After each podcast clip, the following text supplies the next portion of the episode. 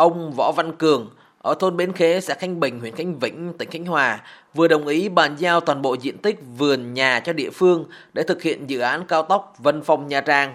Vườn nhà ông Cường có tổng diện tích 340 m2, mặt tiền tỉnh lộ 8, bị giải tỏa toàn bộ để triển khai dự án. Lúc đầu, ông còn chần chừ do mức bồi thường chưa được giải thích rõ ràng và khu tái định cư nằm phía bên kia sông Trò, xa trung tâm xã hơn trước đây.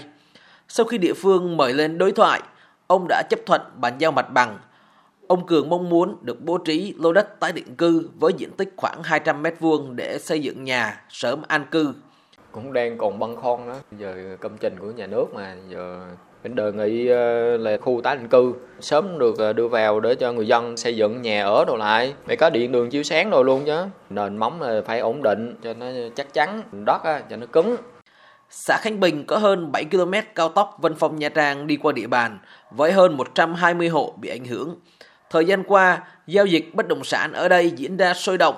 Đến nay, một số hộ dân có nhà ở bị ảnh hưởng vẫn chưa đồng thuận để bàn giao mặt bằng. Ông Phan Đình Tuyến,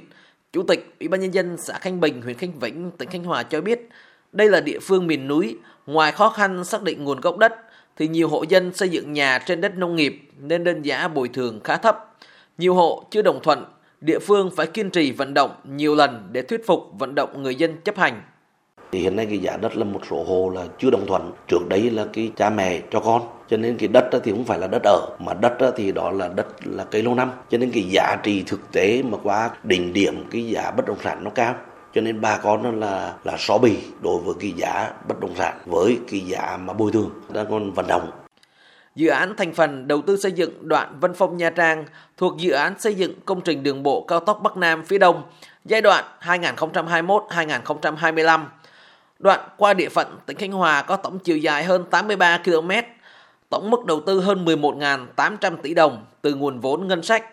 Dự án được khởi công từ ngày 1 tháng 1 năm 2023. Đến nay, một số nhà thầu đã nhận mặt bằng tiến hành xây dựng lán trại, tổ chức thi công. Ông Trần Minh Tân, Phó Giám đốc Ban điều hành liên doanh nhà thầu Vinaconex Sơn Hải, đoạn qua xã Ninh Tân, thị xã Ninh Hòa cho biết, từ ngày 10 tháng 3 sẽ tổ chức đồng loạt các mũi thi công. Tuy nhiên, một số vướng mắc về mặt bằng, chuyển đổi đất rừng nếu không giải quyết sẽ ảnh hưởng đến tiến độ dự án. Chiều dài dài nhất thì là nó có khoảng tầm hai cái rưỡi là muốn mà thi công được cái đoàn đó thì toàn bộ đất là phải chuyển từ đâu mà có đất tận dụng để chuyển về nhưng mà cái đường để mà liên tục ấy để làm cái công vụ đến đó ấy, để chuyển đất về thì nó đang vướng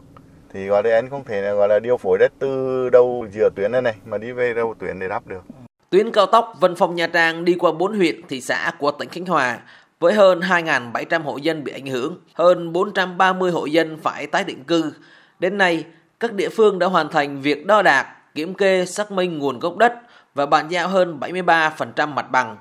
Hiện nay, 5 trên 6 khu tái định cư đang thi công, khu tái định cư còn lại đang làm thủ tục đầu tư. Các huyện Vạn Ninh, Diên Khánh, Khánh Vĩnh đã cơ bản hoàn thành việc giải phóng mặt bằng khu tái định cư, dự kiến sẽ giao đất tái định cư cho người dân trước ngày 30 tháng 4. Riêng thị xã Ninh Hòa, khu tái định cư vẫn đang trong giai đoạn làm thủ tục đầu tư. Ông Nguyễn Tấn Tuân, Chủ tịch Ủy ban nhân dân tỉnh Khánh Hòa cho biết, tỉnh yêu cầu các địa phương huy động tối đa nhân lực, đẩy nhanh việc thi công các khu tái định cư, lập phương án bàn giao đất tái định cư cho các hộ dân để thu hồi đất, đảm bảo bàn giao mặt bằng cho dự án trước ngày 30 tháng 6 năm 2023.